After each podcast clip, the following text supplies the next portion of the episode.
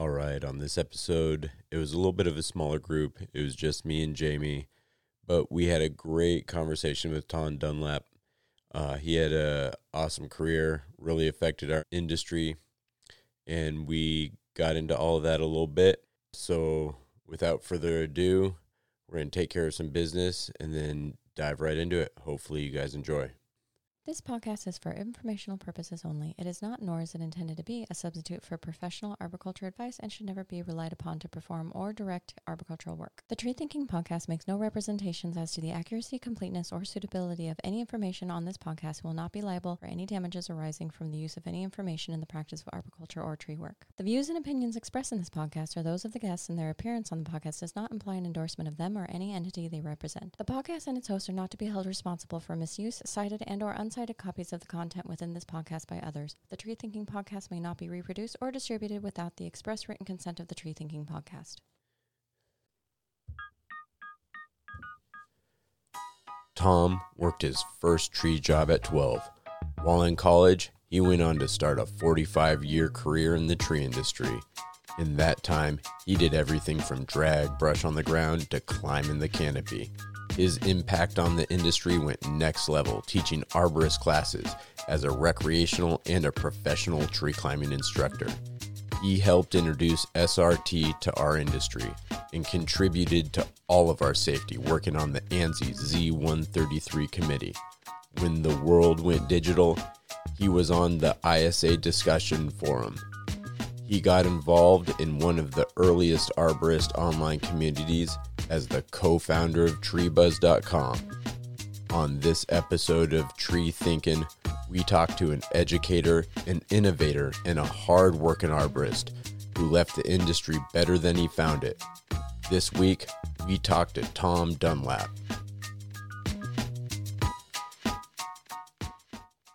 All right.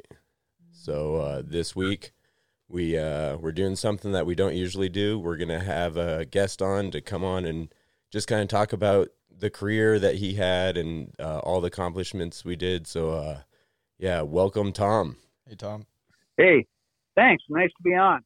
Yeah, it's, it's great to have you on. We uh, we kind of uh, exchanged some information, and I got a little bit of information to make that intro. And as I was making it, I was like, "Man, this guy has done a lot for our industry." Yeah, really, really influential. Well, in the the industry, when I when I think of the arc of my career and and what I did, you know, what, where where things were at when I was 12 and when they where they were at when I retired, it's a huge arc. You know, we went through a huge amount of change through not just the, the you know modern arboriculture, but equipment and and climbing, and you know, and digital now using digital uh, communication. It is just stunning.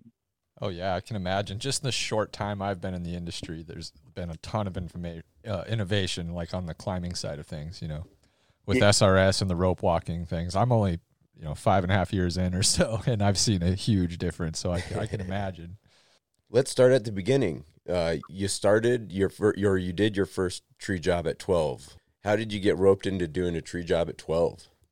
The guy that lived next door to my folks when I was growing up uh, was a lineman for the uh, phone company, and he always had a, a side job. He had some part-time job. He had a little tree service, and his son and I were the same age and next door neighbors, so we were the best friends or worst enemies, depending on which way the wind was blowing.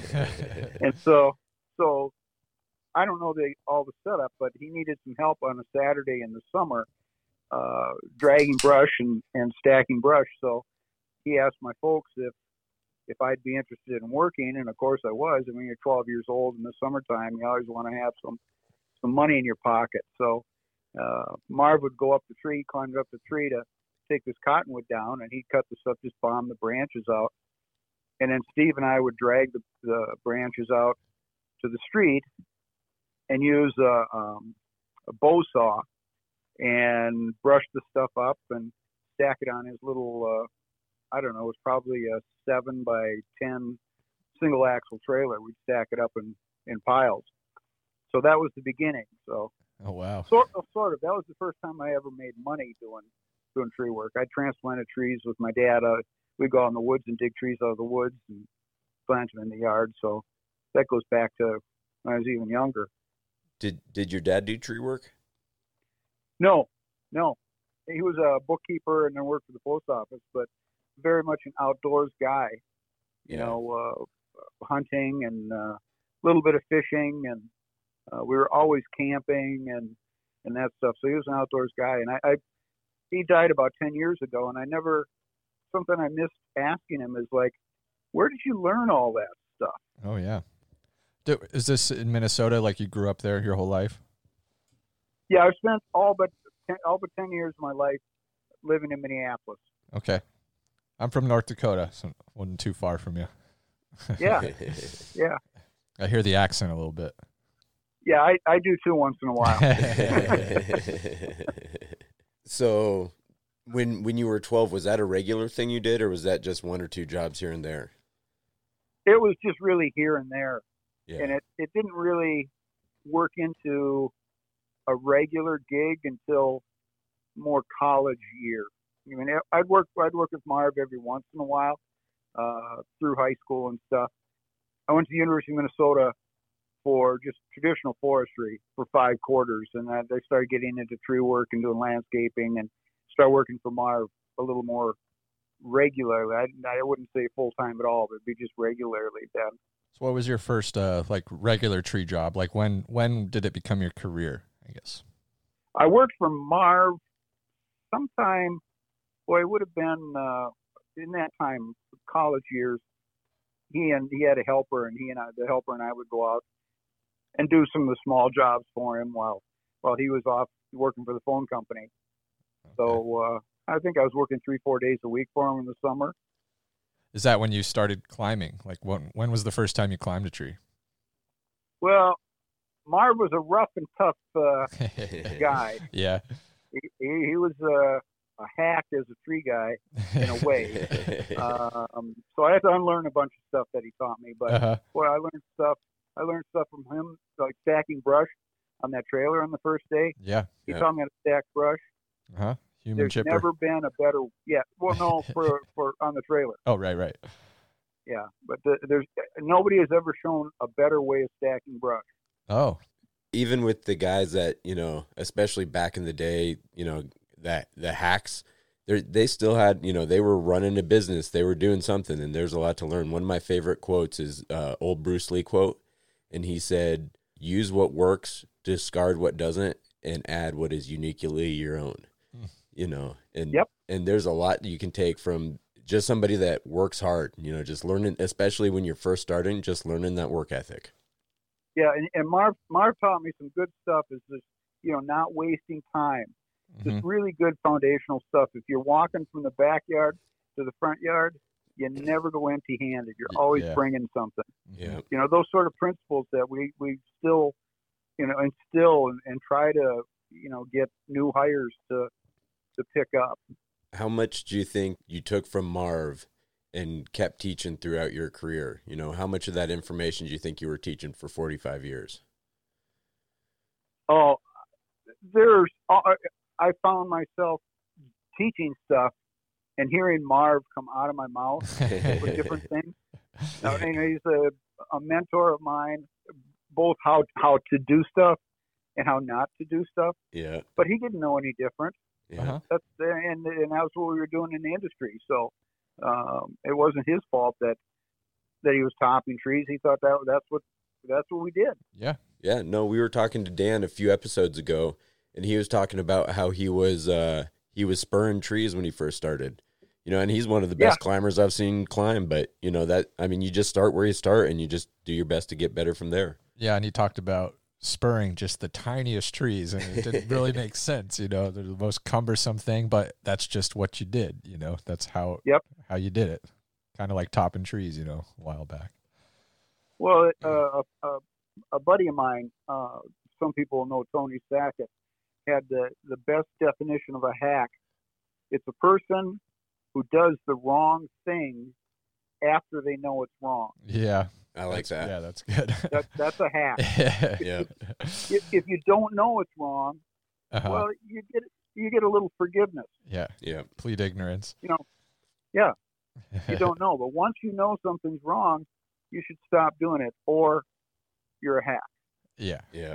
Uh, Marv Marv's working up in this tree this one day, and I I kind of have this vague memory of it looking on the ground, and I you know I climbed trees when I was a kid, and we built tree houses and stuff, but not, of course, like he did. You know, putting spikes on in a saddle and hanging from a rope.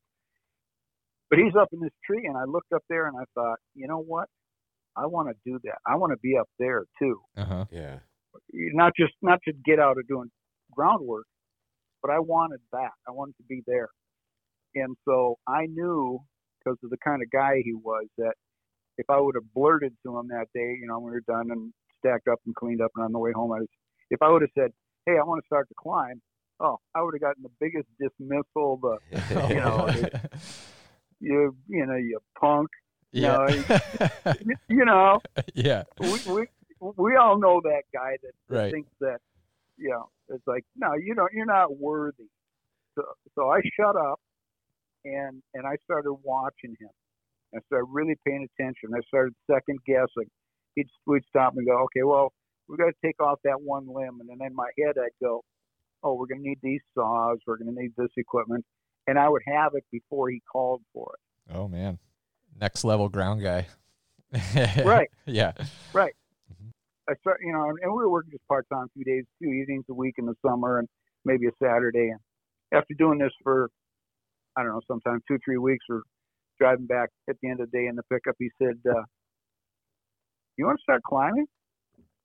And I didn't, I didn't cackle or anything because that would have been another shutdown. Uh huh. I said, Yeah. uh, I said, yeah. He says, uh, I noticed you've been really, uh, you've been really on. You've been, you know, been right there for all the stuff. And I said, oh yeah, yeah. I kind of played dumb, Uh-huh. and uh, but that worked. That that got got me noticed, and he started teaching me, and I can remember the first tree I took down, and Yeah, I think that's still how it is. I mean, you can tell uh, a new hire when they got that like spark in their eye, you know. And Yeah. then you can be like, okay, the bid's good. We got plenty of time. Are you interested in climbing? And then you know, you know maybe they they play dumb like you did, or maybe they're like, oh yeah, yeah, yeah, yeah, yeah. Uh, how long Yeah. did it take from when you started working with him, or you know, from when you were working with him regularly to when he, you know, offered to let you climb? Well, that was it'd been in the summer when I first started climbing, and it probably wasn't until the next summer because we're just working. He's working full time at the phone company, Right. Yeah. and so we're doing work in the evening until dusk in the summer, and then in the winter we just work on a, a Saturday here and there. You know, it was, and I was going to school and stuff, so so it was a, a calendar year before. You know, I was he'd he'd give me jobs and I'd do them on my own. So it was yeah, it was a calendar year. You know, that's that's what I've always told people is uh, when they're first starting out and they start wanting to climb, I always say work the ground for a year. It's going to take that long. I mean, you can climb. You know, I have no doubt that you could learn the knot and you can move around the tree, but just fully understanding the workflow and like you're saying, understanding what what tool needs to come next. You learn a lot about climbing from working the ground. And everybody's different. You know, a lot of people are ready to go before that year. But I always say that's a good kind of benchmark. Yeah, and and to learn incrementally, you know, uh, uh, somebody that and again, what I did was I, mean, I didn't I learned how to teach. I didn't. I'm not a teacher. I, you know, I'd taken an odd class here and there about teaching and stuff, but I don't have a background, you know, classroom background as a teacher. But you know, picking up stuff that, you know, teaching somebody like my, uh, Steve and I dragging brush when we were 12, and we had a bow saw Yeah. and Marv told us, you know, when we're cutting the brush off, the the log pieces don't leave stubs, Uh huh. even for even for stacking brush. You know, they get in the way, they snag and stuff like that. So, you know, he taught us how to handle a saw and how to I don't know how to make. We weren't making collar cuts, obviously, but Uh huh. not to leave a stub on a piece of firewood. You know, and and learn how to use a handsaw and stuff like that. And then, obviously, then it comes to you know using a chainsaw for brushing and and then a chainsaw on the tree. one of the things that I love about our industry is it it gives a way for people to get into the industry that might not be the college student that got a degree and went you know that Marv took his time to teach you and his son a skill that you turned into a career for 45 years. You know, that kind of stuff is invaluable. And that's one of those things that, you know, the world needs is that whole mentorship and uh, people working with each other that way. That That's really awesome. Yeah. Yeah. So, uh, yeah. I'm, I'm very grateful to him for that. Where'd your career go after that? I had a, I, I went to a technical college for two years for landscape design and construction. Okay. And uh, because I, it, I was doing some landscaping and stuff, so I did that, and uh, it was still working with Marv a little bit here and there, doing some tree work and doing some landscape jobs. And then uh, one winter, I was working for a, a tree service, and uh, the guy he he didn't know anything about trees, but he somehow got this idea that he could make a bunch of money doing tree work. Uh-huh. And so he mortgaged his house, bought equipment in September with no work ahead of him. Oh. Yeah. And uh, not a good businessman. you know, it's like uh, that's not the time to start being an arborist or do a tree work. That's a Minnesota So- September. Right? Right. Exactly. exactly. yeah. So, uh, you know, I worked for him and, you know, I got paid. He never stiffed me on a check or anything like that. hmm But I realized that with the little I knew about tree work and the business, that if he could make money, I could make money. And so uh, a buddy of mine and I started up the business. I was in uh, February of 79. Okay.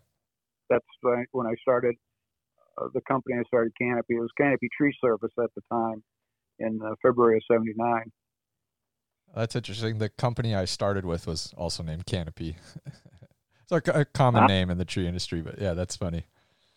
Yeah. Yeah. Great name.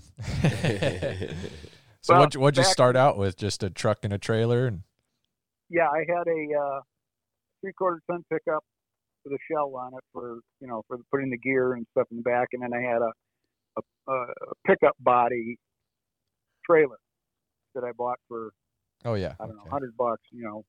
So, and then just we'd uh, we gradually you know we'd work and save, take a couple of bucks for living and save up some money, and you know gradually bought some machinery, a little little chassis, and put a dump box on it, and bought a chipper, and so we gradually built up.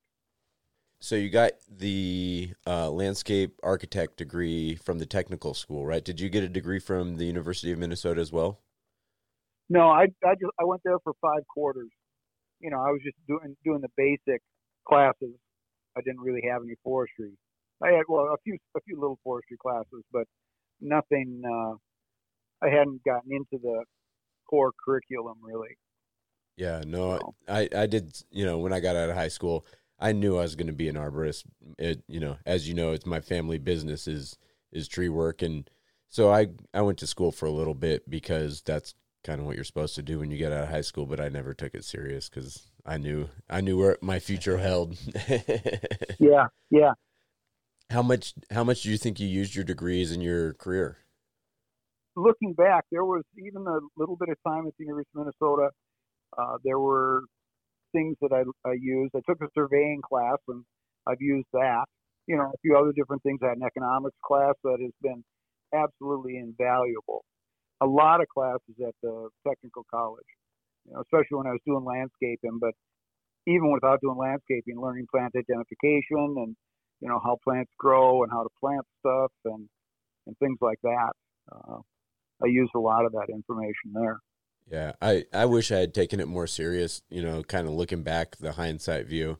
I know a couple people that went to UMass and got their degree in arboriculture there, and, uh, you know, it's obviously set them on a on a, a good road, just really smart individuals that know so much about trees.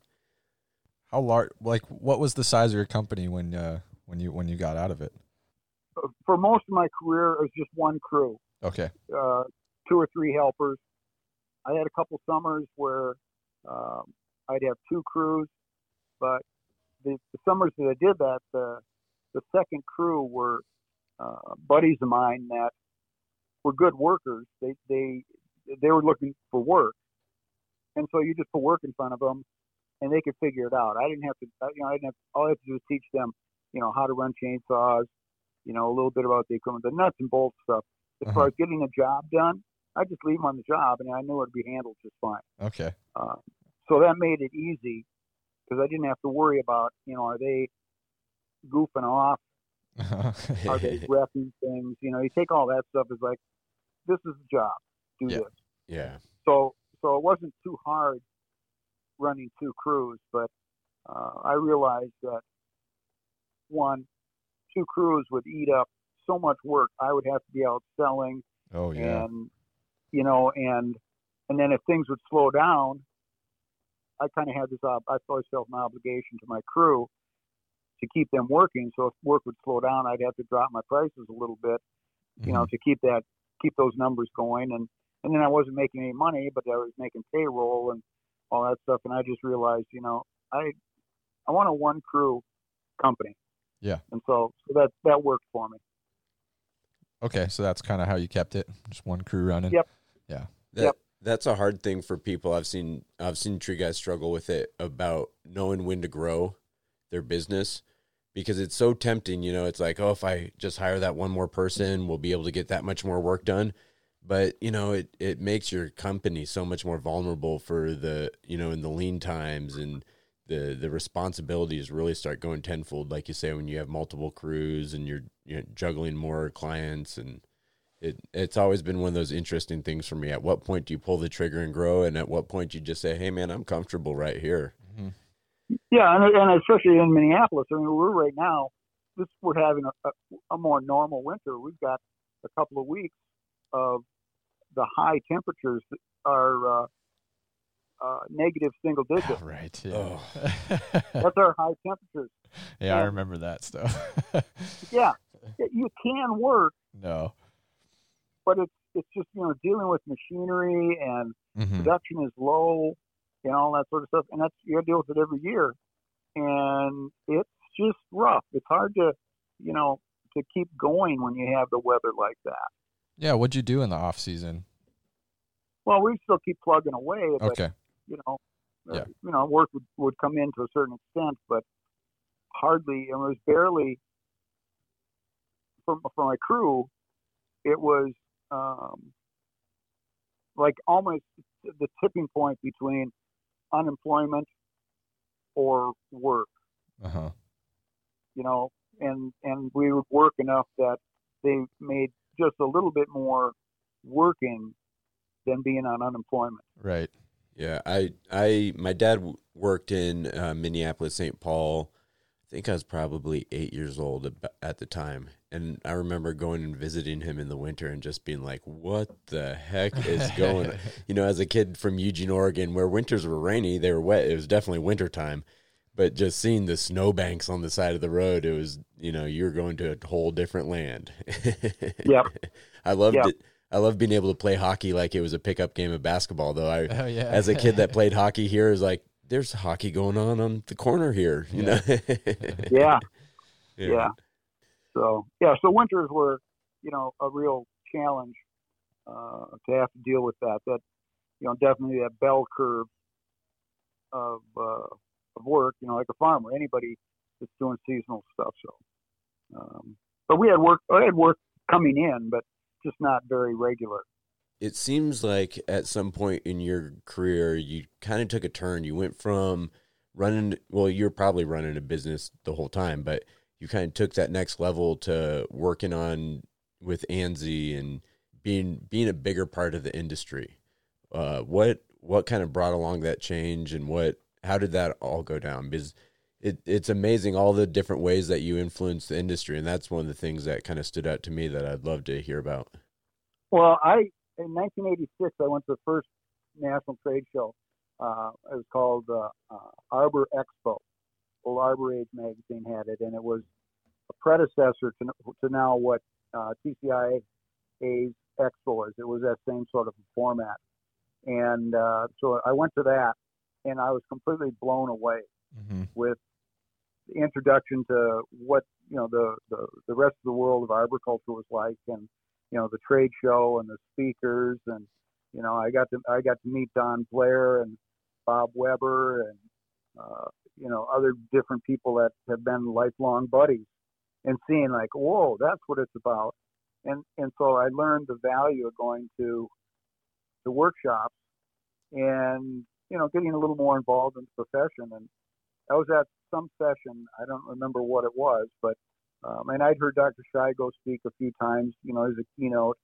And I'm sitting there, and again, it was like I wanted to climb, you know, start climbing with Marv.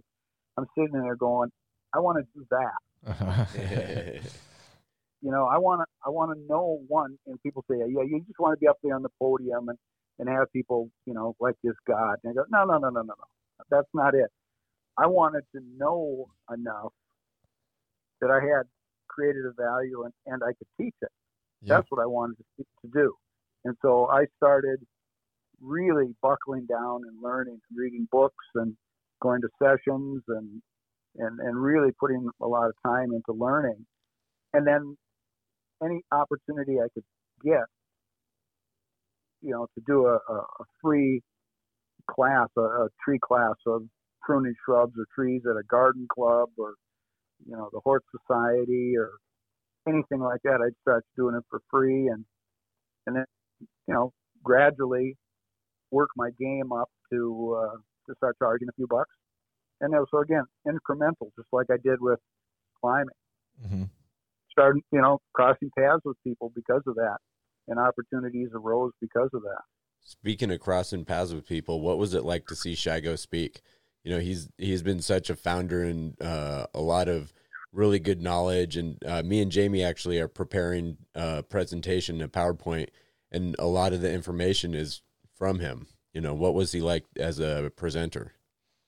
Amazing, amazing. It, it was uh, the first time you ever hear somebody that you know is really smart, and he was. Uh-huh. Say, I don't know, but I'll get for you. I mean, it's it puts you back in your chair. Uh huh. The you know, it's one thing to sit around the conversation, you know, over the trade show floor with a bunch of people in a circle and go, you know what, I don't know anything about that. But to hear somebody like him say, I don't know, but I'll I'll find out and get back to you. Yeah. Yeah. Uh, uh, just amazing, amazing, and and having taken, you know, I took his five day class uh, uh, here. He came to the cities and did a class here. Uh, that was the final shift between uh, this character I call I either call him Hack Tom or Evil Tom. you know, it's like, oh, I, I I I can't do that stuff anymore. You know, now I know I have to do it the right way. So very patient. Yeah, just uh, a great educator. Yeah, it's amazing the influence that he's had on the industry. A legitimate impact on science. I mean, that is that is not something everybody can say. right, right. Yeah, and to have have had the opportunity to see him many times over my career. So, what was your first big uh, speaking job, and what was that like? The first, with the well, I guess the most the, the big one that I do remember. Uh, I was asked to speak at uh, Expo when I was in Milwaukee. That was the first real big one. Oh no, wait a minute, wait a minute. One before that, one before that. That was I was on my own at that one, and it was going to be like, you know, one of those 250, 300 people. Uh-huh. Um, but before that, Kim Coder was doing two different sessions, and I got asked to do a, a 20 minute talk between his sessions. And so everybody was there to see Kim, and I'm kind of the throwaway band in the middle. Uh-huh. and then Kim did another did his other talk. So I had a built-in audience there, and it was like, whoa! I had you know friends of mine tell me later that you know that it did a nice job. That it was the presentation was put together well, and the information actually was stuff that that you know I, I put together and did a good job with it. So so that was the first big one I did. And you, you like you said, you built yourself up incrementally, so it wasn't was it like this huge shock to you to have a larger crowd like that, or was it it, it felt okay for you to be up there? I had learned to get over the stage fright part yeah. of it because because starting off, you know, doing these free classes and stuff like that. I got I got to try that and and you know and learned how to put together a a presentation and the presentations got longer and more complex and audience since I'm speaking to my peers I needed to be ahead of the game not not that I was presenting I was presenting new stuff not like Dr. Shigo would but new for a lot of people I was you know I'd go to the national conferences and then reteach that stuff to people that didn't go there that sort of a thing Okay. Yeah, it's it's funny uh, when I've taught classes. I I hate sitting up in front of a classroom and talking to a bunch of people. I, it, honestly, it's part of the reason I we started or I decided I wanted to do a podcast because I need to get better at talking to people, and this is a way where I'm talking to people, you know, and it's just finding ways to do it. But what I found was it was a, a pruning class where we did half of it. It was a in classroom in in uh, class, and then the other half we went out into the field. And when I was up in front of people in the class, I was, you know, really stiff and having a hard time. And then we get outside, I put a hard hat on, I have a pulse on my hand, and next thing you know, I'm just talking to a crew, and all that anxiety went away. It just, you know, just Yeah. and it's it was amazing to realize for me, like, wait a second, it's just like it's all in my head.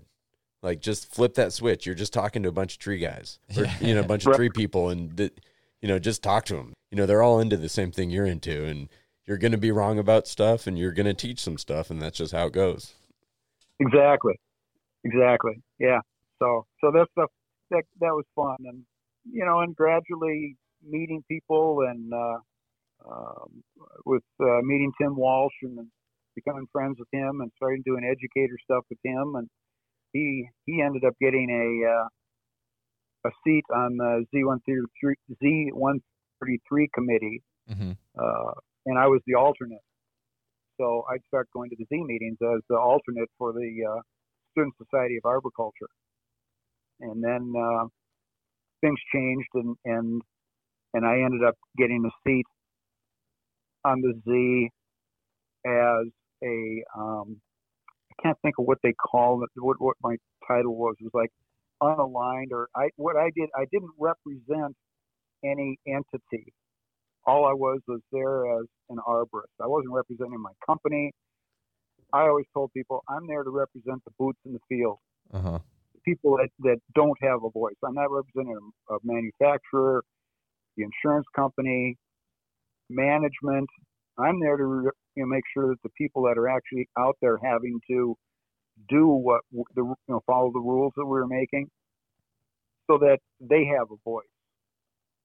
Because everybody, you know, we're not enemies with management, but management has a, a, a way of doing stuff, and you know, the rope experts and uh, saddle manufacturers, they've got their thing. Well, somebody needs to speak for the workers, yeah Yeah. There's a disconnect there. You were kind of there to bridge that gap.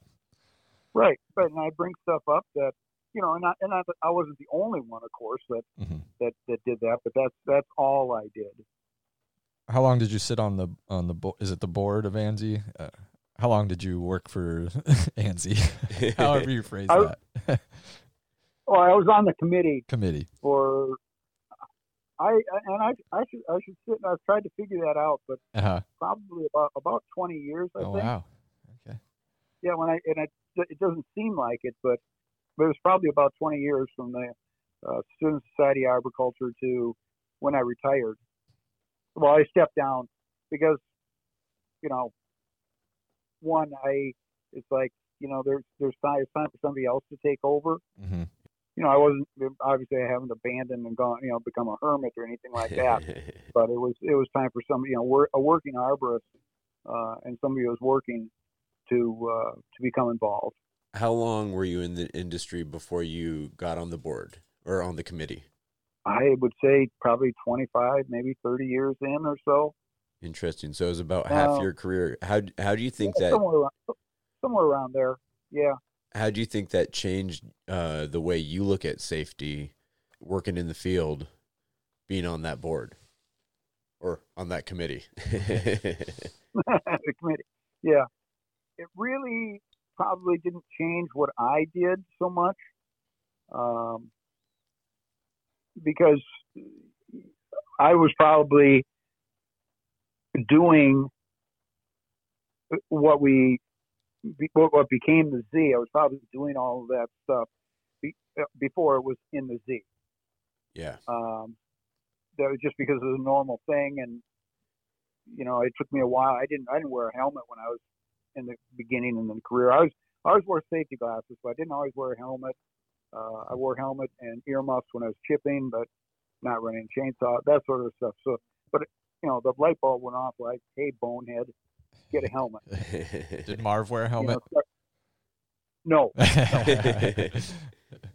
Are you kidding? I was just kidding. Yeah. it, isn't it No. funny that once you you know once you adopt a piece of safety equipment, you know when you're the guy that doesn't wear a helmet and you start wearing it, how then if you work a job without a helmet, you're like, no, this is unacceptable. you you, know, feel this, you feel naked. You know, it's like, what am I doing? And then you think I did that for years. you know? yeah, I do that with my chainsaw pants now. Yeah, You show up for a pruning gig or whatever, you still feel weird in the tree, even with your handsaw and not having my chainsaw pants on, just because I wear them every day. You know. I've noticed the same thing. I always wore a hard hat, but I when I first started climbing, we didn't have or we I wasn't wearing one of the Petzls with the chin strap. I just had the full brim hard hat. And you know, for whatever reason, that stayed on my head. You know, the only time it came off is, you know, every blue moon it would fall off for whatever reason.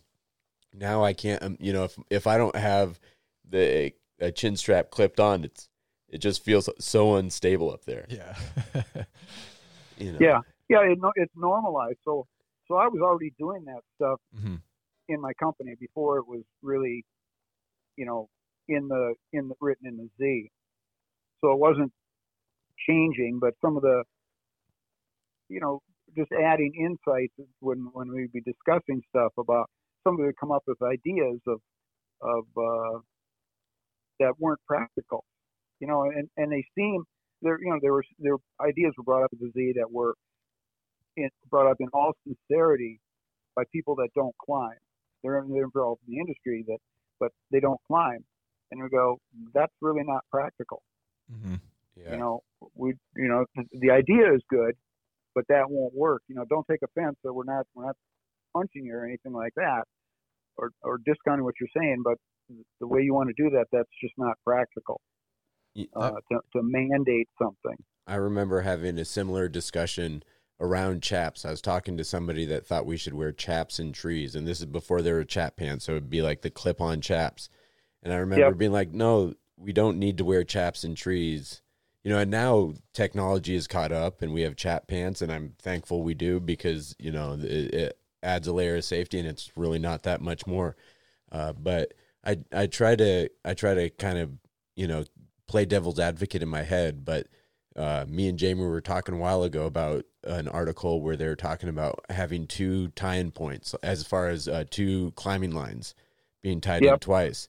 And my my first reaction was like, "That's crazy! It's going to be such a pain in the butt."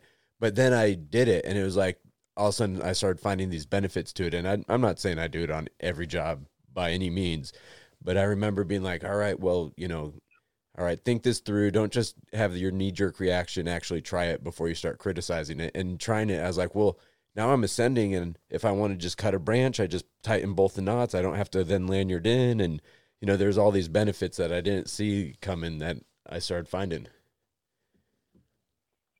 Yeah, those are both perfect examples of the way things have moved along. You know, the, the for years, you know, people would would go to that. You know, when when chaps were became mandated for chainsaw use on the ground, you know, people would say, well, and people should wear them in the trees, and it's like, well, no, one, you know, and we rely on Dr. Ball's statistics and his research and stuff like that, and other experiences. Is like there people aren't getting cut with chainsaws. They're not cutting their legs in the trees, hmm so there's not a need for that protection. Is one, and two, they're the the the pants. You know, buckling them, you're going to be snagging on things. hmm Stuff you create a danger. But like you say, with the materials and the sewing and the cost, now uh, cut resistant pants are they're comfortable. They're not they're not uncomfortable to wear. Even you know at some threshold of 90 degrees, 95 degrees. Yeah. You know, you do get to be you know 95, 100 degrees. anything is hot. Yeah. Yeah. And anything is hot. So now now you have to, you know, you're you're going to have somebody wearing chainsaw pants at 100 degrees. Well, you just need to up your uh, uh, your your annotation of that. It's like if somebody's climbing with pants, okay, you need to make sure that you're checking them, uh, make sure they're hydrating, uh, you know, you're taking breaks, doing that sort of stuff. But at at one time, it's like, no, they, it's just not practical. Yeah. It's going to create It's create a hazard. saw pants are like the norm now. It's not like an enforced safety thing, but like everyone I know, it's just they they got them. It's kind of a cool thing, at least up here. Um, Yeah, yeah, and it's you know as as we any place when you drive down the street to see what kind of en- enrollment you have in that with tree crews. You know whether it's the munis- municipal crews, uh, state highway department, mhm. uh, private crews, the landscapers, and you just you know kind of you're driving along. Everybody does it. Mhm. You look and you go, are they wearing helmets? Yeah. Do they have caps on? Yeah. Yeah. you know, and and you start seeing more and more landscape crews that are decked out. You know, Yeah. they're wearing helmets and, and chaps and stuff. So that's good. That's awesome. Yeah. Yeah. Yeah. Um, you know, another really interesting part of your career is how it uh, adapted as as you know there was new technology and whatnot that I I've always thought was kind of cool how you got into tree buzz and then the the ISA arborist discussion forum before that. Uh, how did how did that all come about? Well, I had read about the the ISA forum in uh, Arborist News, and uh, I, I I read about it for a while. I didn't have internet at the time even, and uh, so I got the internet and I started seeing you know poking around and seeing what was going on, and, and then I thought you know I should sign up and get in and register and be on that, and I did, and you know the very early I was on probably months after it opened uh, that I, the ISA discussion forum got going. And uh, saw the potential for that, you know, and people just getting on and chatting and, you know, the camaraderie and, uh, you know, developing friendships and sharing ideas and understanding that, you know, how my buddy up in Toronto, the problems he had isn't any different than I'm listening to somebody in San Diego hmm Yeah.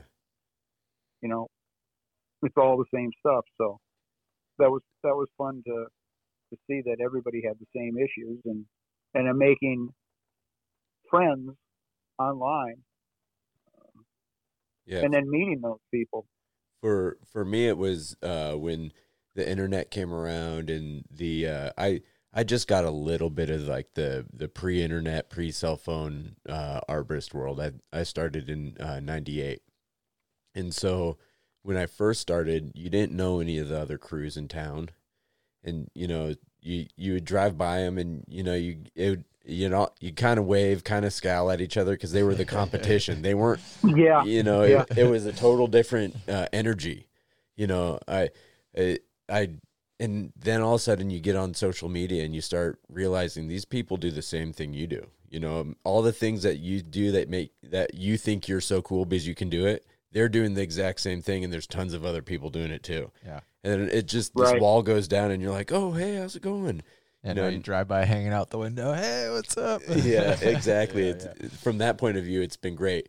But I'll tell you what, uh, the pre cell phone era of being a tree guy was pretty awesome. You know, not nobody could call you and harass you. You just pick up your work orders and you go do your jobs. There, there's something pretty nice about that. Yeah. Yeah. And and that connection solving problems. I remember many times when my my brother started working full time as an arborist.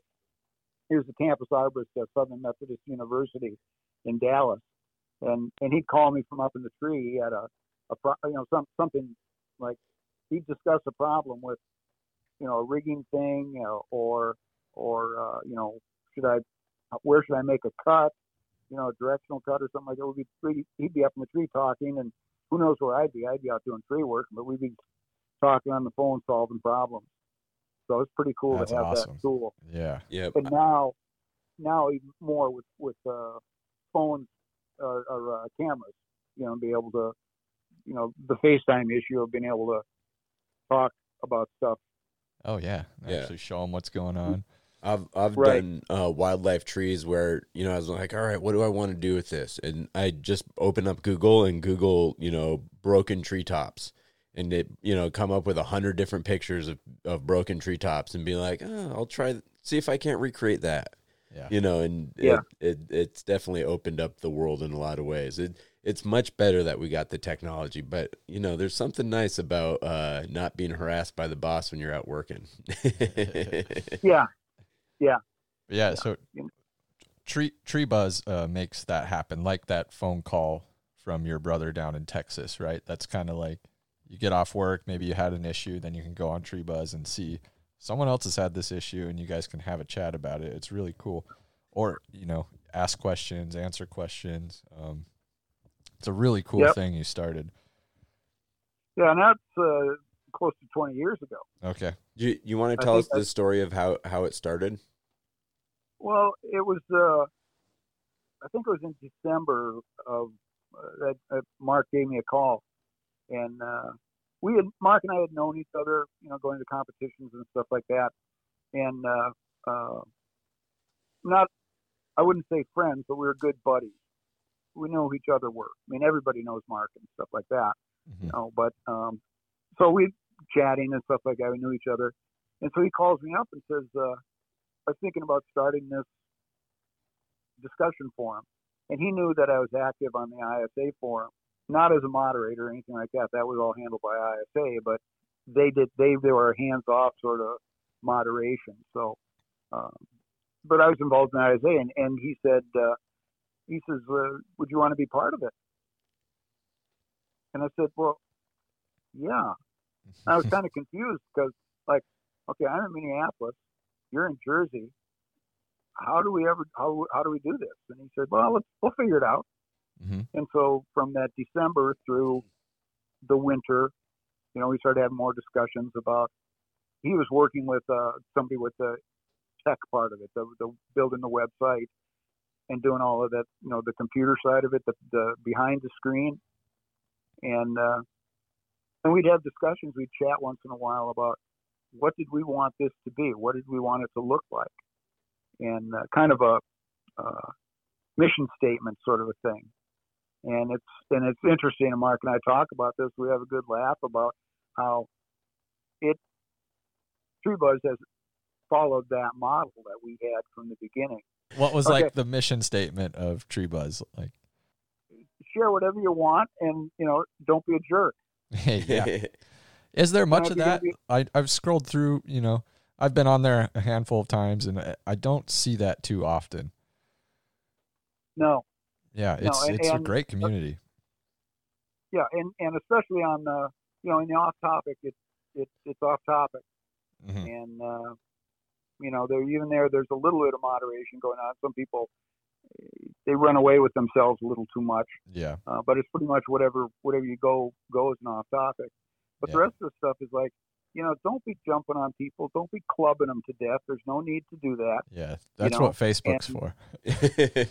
Well, that's it. That's it. You know, and, and I'll I'll tell somebody if you know that isn't what you do in tree buzz. Yeah, we have an expectation that you can say what you want, but don't be mean. Don't Mhm. be a jerk. You know, we, we, we do have those limits, and you know, um, I'll do that. You know, with a private message. Mhm. Uh, rarely, and you know, we have we've had to boot a, a few people, not very many in 20 years. Um, but it's been it's been interesting to see how the activity level of tree buzz has changed as social media has gone up. And it definitely, because it's a different sort of a medium, it isn't growing, but it it's not fading away. Right. yeah. Yeah, and like I'd mentioned, I'd been on there a handful of times, but I kind of got into this industry with social media being huge. So I'm definitely more on, you know, Instagram and YouTube and stuff like that. Um, so I see what you're saying there, how th- that stuff exploded, and a lot of people who are just getting into it. That's kind of the easier thing. They might not know about Tree Buzz. Um, How much Right.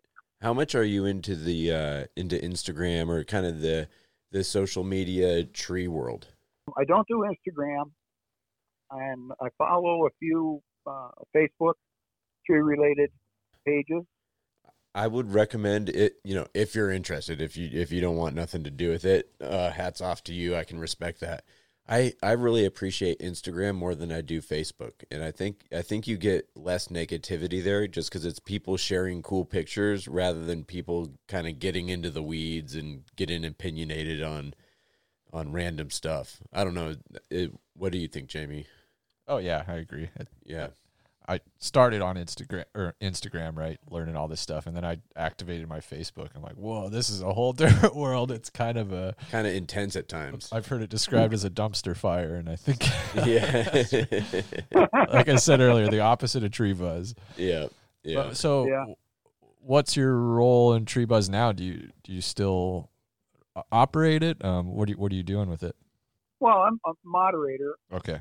you know, so I'm the janitor. If Mark- because Mark is busy with you know working for Aspen and his yeah, his many hats he wears at Aspen. yeah. He seems Uh, like a he's busy got guy. a family and kids, all his speaking stuff, so he's busy.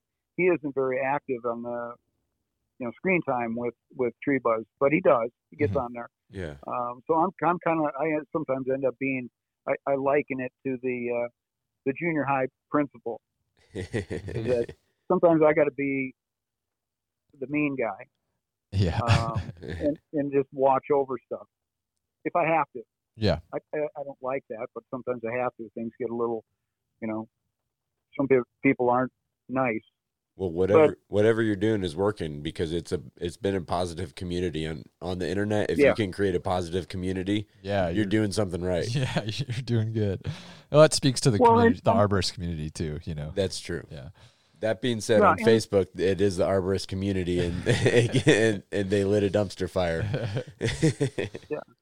Well, and, and the the value too of having 20 years of discussion oh yeah. yeah, to refer to. You know, somebody was there's a, a current thread about um, uh, the, the the face shields on Kask helmets, Uh huh. and talk, people are talking about you know scratches, of course, but cleaning them. Well, and I was like, you know, I want to learn about this. Like, what what what about that?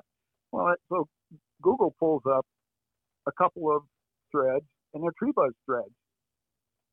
When you you're asking, you know, it's like, wow, Oh, that's cool. Yeah. yeah, yeah, I know. It's like I- I'm I'm not doing anything to jiggle and and put you know to give vote count to Google or anything like that.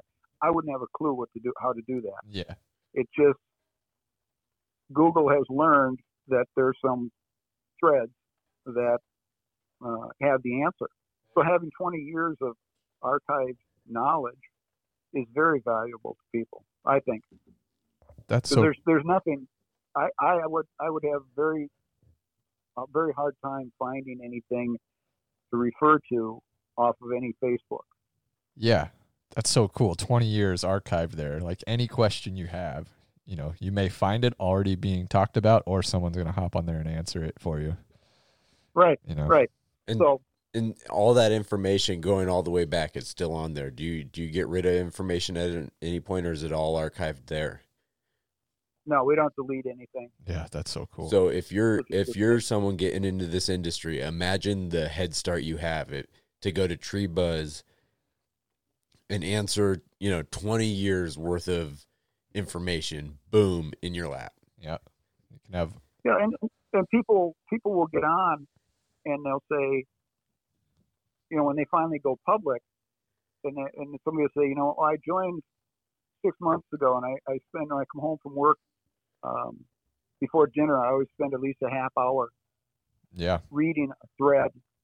And so people have gone through the archive and spent some time learning about stuff before they actually say, hey, you know, I'm Tom. I'm doing tree work at this little company in Minneapolis.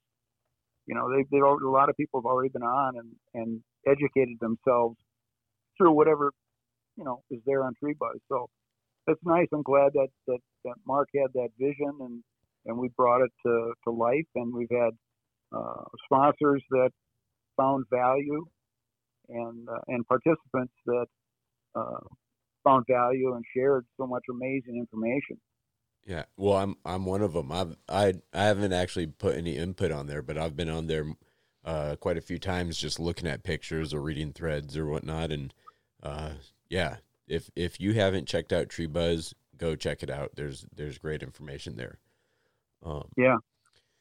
I I kind of wanted to get your opinion also on mentorship. You know, we talked a little bit about Marv, and you know that's obviously one of your mentors. Um, but I think that's such a such a big thing in our industry these days uh, is being able to to mentor people and kind of spread that knowledge. Uh, what what do you have to say about mentorship? Is that is yeah? What's your opinion on that? Yeah, that's. I've had some great mentors.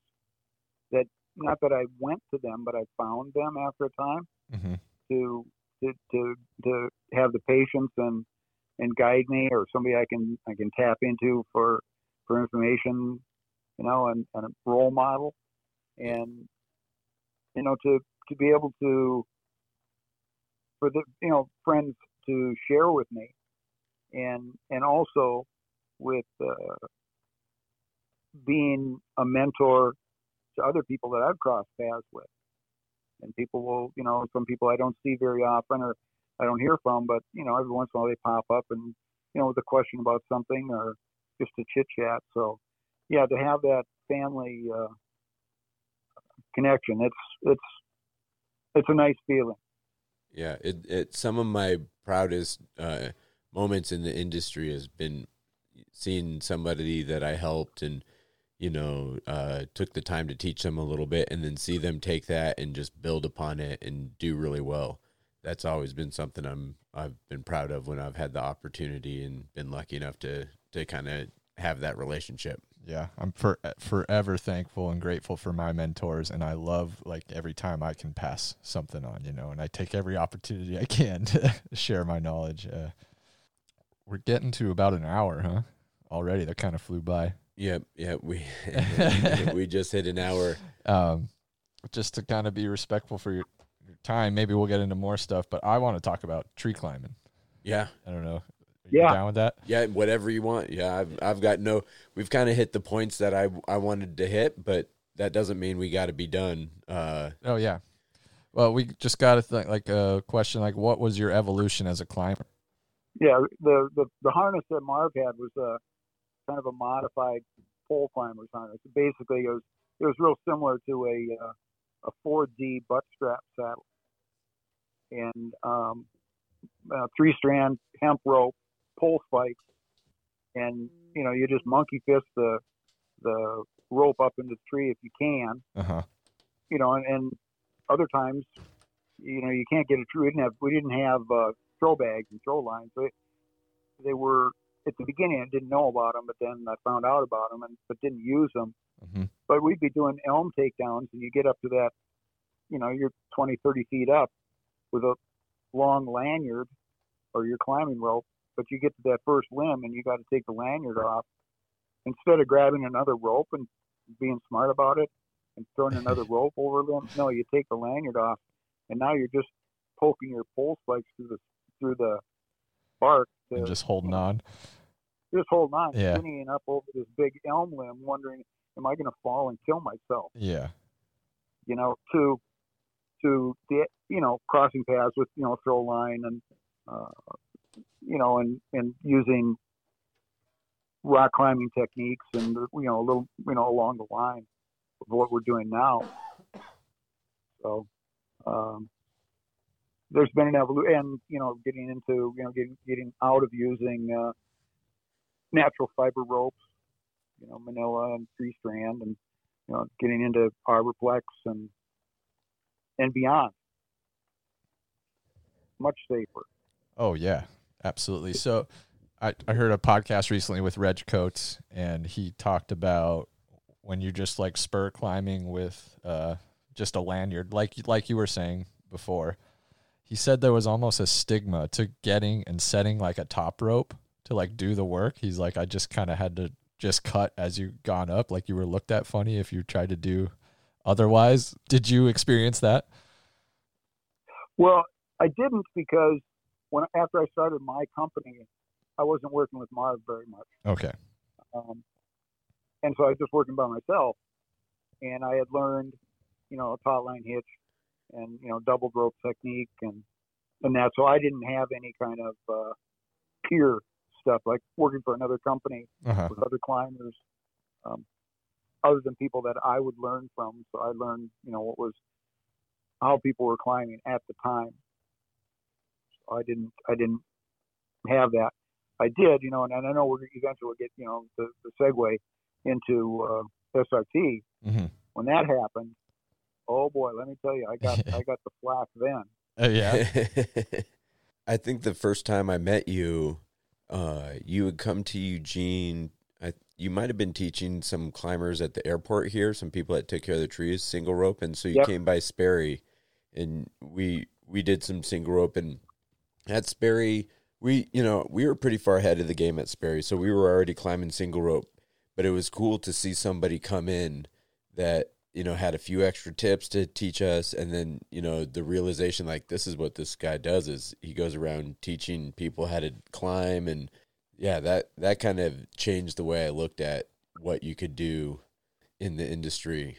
One of the things from that class that i still talk about is how you always had pink gear. All your gear was pink. And that was Yeah. that way you could uh you knew what was yours. I'll do the same thing if i have a choice now. I get i buy the key, pink carabiner or the pink rope for that same reason Yeah. That's Yeah. funny. I have a pink throw cube, and Andrews told me that story. I didn't realize that was that was you. he yep was that that was tom Oh, wait, that's that you got my throw cube? yeah, I've had that cube for a long time now. And I, yeah. Found it at a pawn shop. Oh yeah. Cool. yeah, But nope. yeah, that stuff when I, when I started muddling around with with SRT and looking at it and going, and I I would say SRT is the future of tree climbing. oh yeah. And I would just, you know, after a while, I would just, you know, I, I, I got such from from certain factions, I got such backlash from that, hmm like I was being a heretic. I was like, what? I, I, I couldn't, I didn't know what to do with the reaction. Like, you know, why, why this reaction? What if you, you know, why? I'm not saying anything. It's not bad. hmm What's your stake in it?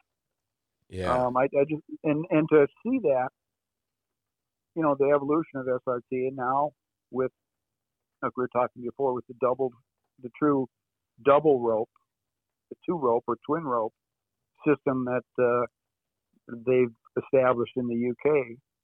Uh, it's taken it another step. Yeah. So- What was your? How did you get introduced into single rope? I was uh, at a buddy's house. He was he was uh, uh, renting a room in a at a, another friend of ours' house, and uh, Steve was a caver, and so I'm looking in in his library and at his caving books, and here and I pulled off the first edition of On Rope. I pulled it off the shelf and started reading through it, and I go, "Wow, there's a lot of really good information here." And so I went down to the bookstore and, and bought the first edition and devoured it and looked at it and go, that's how they climb in caves, how they ascend and descend. And, and I could look at that and go, wow. Because we by then we are using throw lines, okay, Yeah. and throw yeah. And, and I was like, oh, well, we can do that. That, could- that, use that in trees.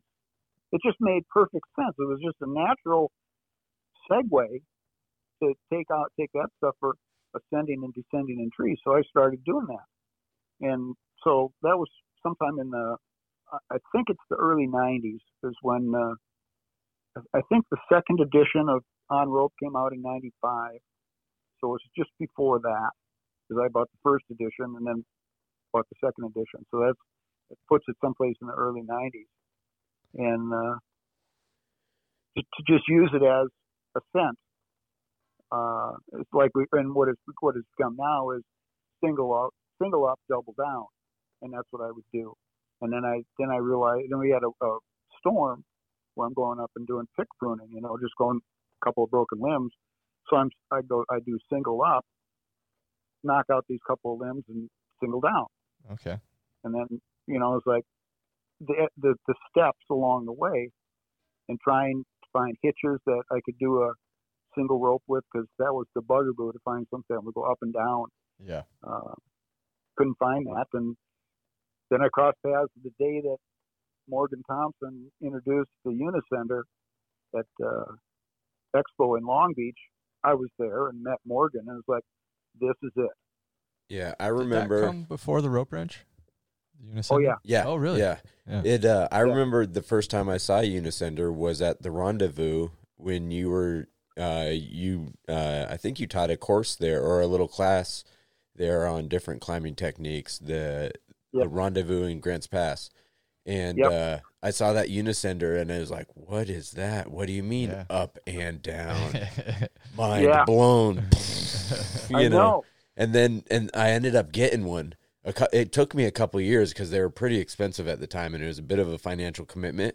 But for Yep. years, probably eight years after I got that, uh, that was I used it. I still have it. I actually now have it with my captain's hook Okay. because I I have Oh. a Rope Runner Pro, and you know got the rope wrench, and so I don't really need that Unicender anymore. But it's got a soft spot in my heart. It's one of those pieces of gear I've just had for so long, and it's perfect for the rope wrench to hold the slack on it. You know. Um, Yep. Yeah, that that was one of those moments uh, in my climbing career.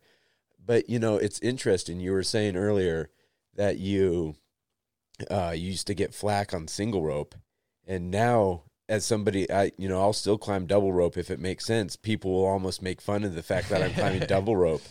And, I know. And it's like, what what happened here? The Yeah. the tables have turned, and in my mind, it's just two different tools in a toolbox. I mean, you should be proficient at single and proficient at double, and that's you know, the more you know, the better. Um, but that's that's kind of the funny how That is things go full circle that way. Yeah, it is. It is. You know, and and instead, yeah, instead of it just being another tool, it's another solution. Um, Yeah. But yeah, a good climber should be proficient at that. Yep. Yeah. uh, You know, you- to you know how you if you learn first on double rope or single rope, whatever, that's that's chatter. You know, that's that. It, I would. I have an opinion on that. Other people have other opinions. I'm not going to get caught up in that. yeah, But but Well- you should. You should, a person, a climber should know both. Both, yeah. yeah, and and know when both are appropriate. And it's interesting because you were talking about doing the double ropes technique. I I don't know what the the proper way to say that is, but where you have two climb lines. And when I did that, I did one single rope and one double rope because I figured there's advantages to having a single rope, and there's you know if I'm doing a big limb walk, it'd be kind of nice to have a big double rope. So I would do one Yep. of each, and I'd be able to play, you know, kind of play to the strengths of each ro- of each system while I was climbing, and it was nice. You know, there's times where you want one, times where you want the other. Yeah, yeah. Well, the the I guess etymology of double rope or single rope or doubled rope. Do you know that story? No, no. It was it, uh, when I started talking about uh, single rope on the ISA forum, and being a very ambitious, ambitious but lazy kind of guy, I got tired of typing out doubled rope technique. Because I first started saying, you know, single rope technique and double rope technique. Well, then I reading on rope, double rope technique is twin ropes is actually two ropes. So DRT isn't quite right. And so I'm typing away and I'm typing doubled rope technique. And I got tired of writing doubled rope technique. To be very clear that we're talking about one rope. Uh-huh. And then I, I had this idea. It's like, oh, type it as uppercase and then Okay. lowercase RT. Okay. Because I'm lazy, I've always ambitious. I, I've never really known. I've known people refer to it as DDRT or you read that. I never really Yeah. knew what that second D was for, but it's it's the D at the end of double to like know that it's doubled rope technique. Okay. And that Yep. was you. Yep. That's cool. Yeah, and and it makes so much sense. It's funny how those things. I think me and Jamie have had that conversation. Why is it DDRT? Yeah. And to think it was just the like that simple the whole time. Yeah. We're trying to figure out what that other D stands for. and now it's MRS and SRS is kind of what people Yeah. are referring to. Um, did you Yeah. have anything to do with that? No, no, and and I, my tongue trips over that. Yeah. Me too. Mine still does. Yeah. Yeah. Yeah, I. It, yeah, It, I mean, it makes total sense. It sense. makes sense. But it's just in my head one way, and you know, a little bit of that old dog thing's going on. But I'll figure it out. Mm-hmm. yeah, yeah, and and there's still there's still space for it. Although I've again I've had people that just get get a little bit rabid about it. You know, I'll say single rope technique, and then they just they just come unglued, and I'm going, whoa, whoa, whoa, calm down. Yeah, Calm yeah. down. We're not Excuse talking me? about That's we're funny. not talking about doing flush cuts. yeah. Yeah. You know, we're, you know, it's like it's not heretical. It's just you know what I'm talking about. Yeah. So It, it's a, a sign of the industry being in a good situation when you can argue over moving rope technique versus double rope technique. if Yeah. you know you're not arguing over what a proper cut is or if you can top or not. You know. right. Well, and, and, and something that I realized very early on with, with single rope was the ergonomic advantages of it. Mhm. And, yeah. and having an achy back when I was in my early 30s that got squared away from a summer at the chiropractor, that I became real sensitive to that. And, and looking at how, how much, how much better single rope is ergonomically, I could tell that my career and anybody that's the sooner you started single rope, the longer climbing career you're going to have. Yeah. yeah. It's amazing if You you, know, it's see been- someone hip thrust or body thrust side by side to someone rope walking. It's like you know, hit yourself in the forehead. Of course, that is better for your body, kind of thing. You know. You know, your the and, and shoulders are the, you know, people talk about having backs that hurt, but you know, as I talk to guys that are my age who are now retiring, and we we get together and we talk about that, and there's a, the the generation before us, they're kind of hunkered over and they stand up and they you know they creak their back and they straighten out from getting up in a chair. My generation, we're doing these shoulder shrugs, you know, Oh 'cause yeah. shoulders hurt hmm. yeah. You know, from ripping on chainsaws, drop starting chainsaws, foot locking, you know, and, and yarding yourself up the tree with doing, you know, foot locking, pulling yourself up the tree. It's like, don't. Your shoulders are going to go to hell. Yeah. Don't do that. I have a bad habit of wearing just a foot ascender. You know, I won't set up, you know, a, a second ascender for rope walking, which is kind of, you know, balances your muscles and stuff. So I got my left leg is way stronger than my other one, and I'm sure that's Ah. gonna uh, bite me in the butt later. Just Yeah. I'll but the stuff's available, you know, and, and accepted and, and, uh, you know, it, it'll, it'll make people's careers longer Mhm. in you know in the decades length as well as in a weekly length Yeah. you know and and talking with people over the years that converted to start doing SRT and realizing that something that those of us that have been doing it for a while is like the benefit's going to come Friday afternoon Yeah. back in the old double rope techniques Friday afternoon you're going you know what I'm beat I'm going to take a break and I'm going to probably sleep in tomorrow morning too yeah. because you're just achy. Well, you convert to SRT, you're not using those, you're not aching. You're feeling like, you know what? I can go out and socialize on Friday because I've got energy left over. Right. Yeah. Yeah, I kind of You know? welcome innovation in this industry. I like to look at it all because it does that. It saves your energy. A lot of things do. You find out what works for you, but I mean, that's Yeah. like Right. the main driving factor is efficiency, making stuff easier on your body, prolonging our careers. So I Well, and I, yeah, go I- ahead. yeah, I just I think it's incredibly important to not sh- shun innovation like all the way. Like, you know, if you want a long career. I, was, I stopped over at uh, the saw shop that I always dealt with. I hadn't talked to Jeff for a while, and uh, um, just to see what he's doing and his plans and stuff, and you know, and to talk to him about battery saws. Yeah. and uh, and how you know him as a vendor and selling three or four different lines of, of saws and and uh, you know how how they're working and how they're accepted. Uh, he and he says the same thing. It's like don't. He's trying. You know, very few people are buying gas top handle saws.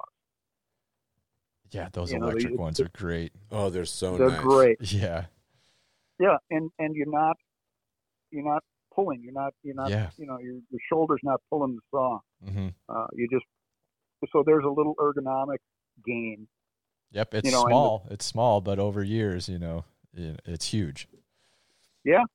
Well, Yeah. and, and it, the industry over the last, you know, 20 years, it's been all these little small changes that have made the industry easier and easier. And, you know, I, I can't remember if we were talking about it on the rec climbing episode or if I was just thinking about it afterwards, but it's all those little changes that make it easier and easier that have made rec climbing something that's doable. You know, it, you, it, it was much rarer to go rec climbing when you had to, you know, hip thrust at the whole way up and you, you know, you, you didn't have a pulley on your you know double rope system you just pull it down and push the knot up pull it down you know Right. you're not doing that Yep. for fun Yeah. you know yeah. You're not- Yeah. you're like hey Right. jamie this weekend you want to go over to that tree and hip thrust up to the top of it Oh, ye- yeah. yeah.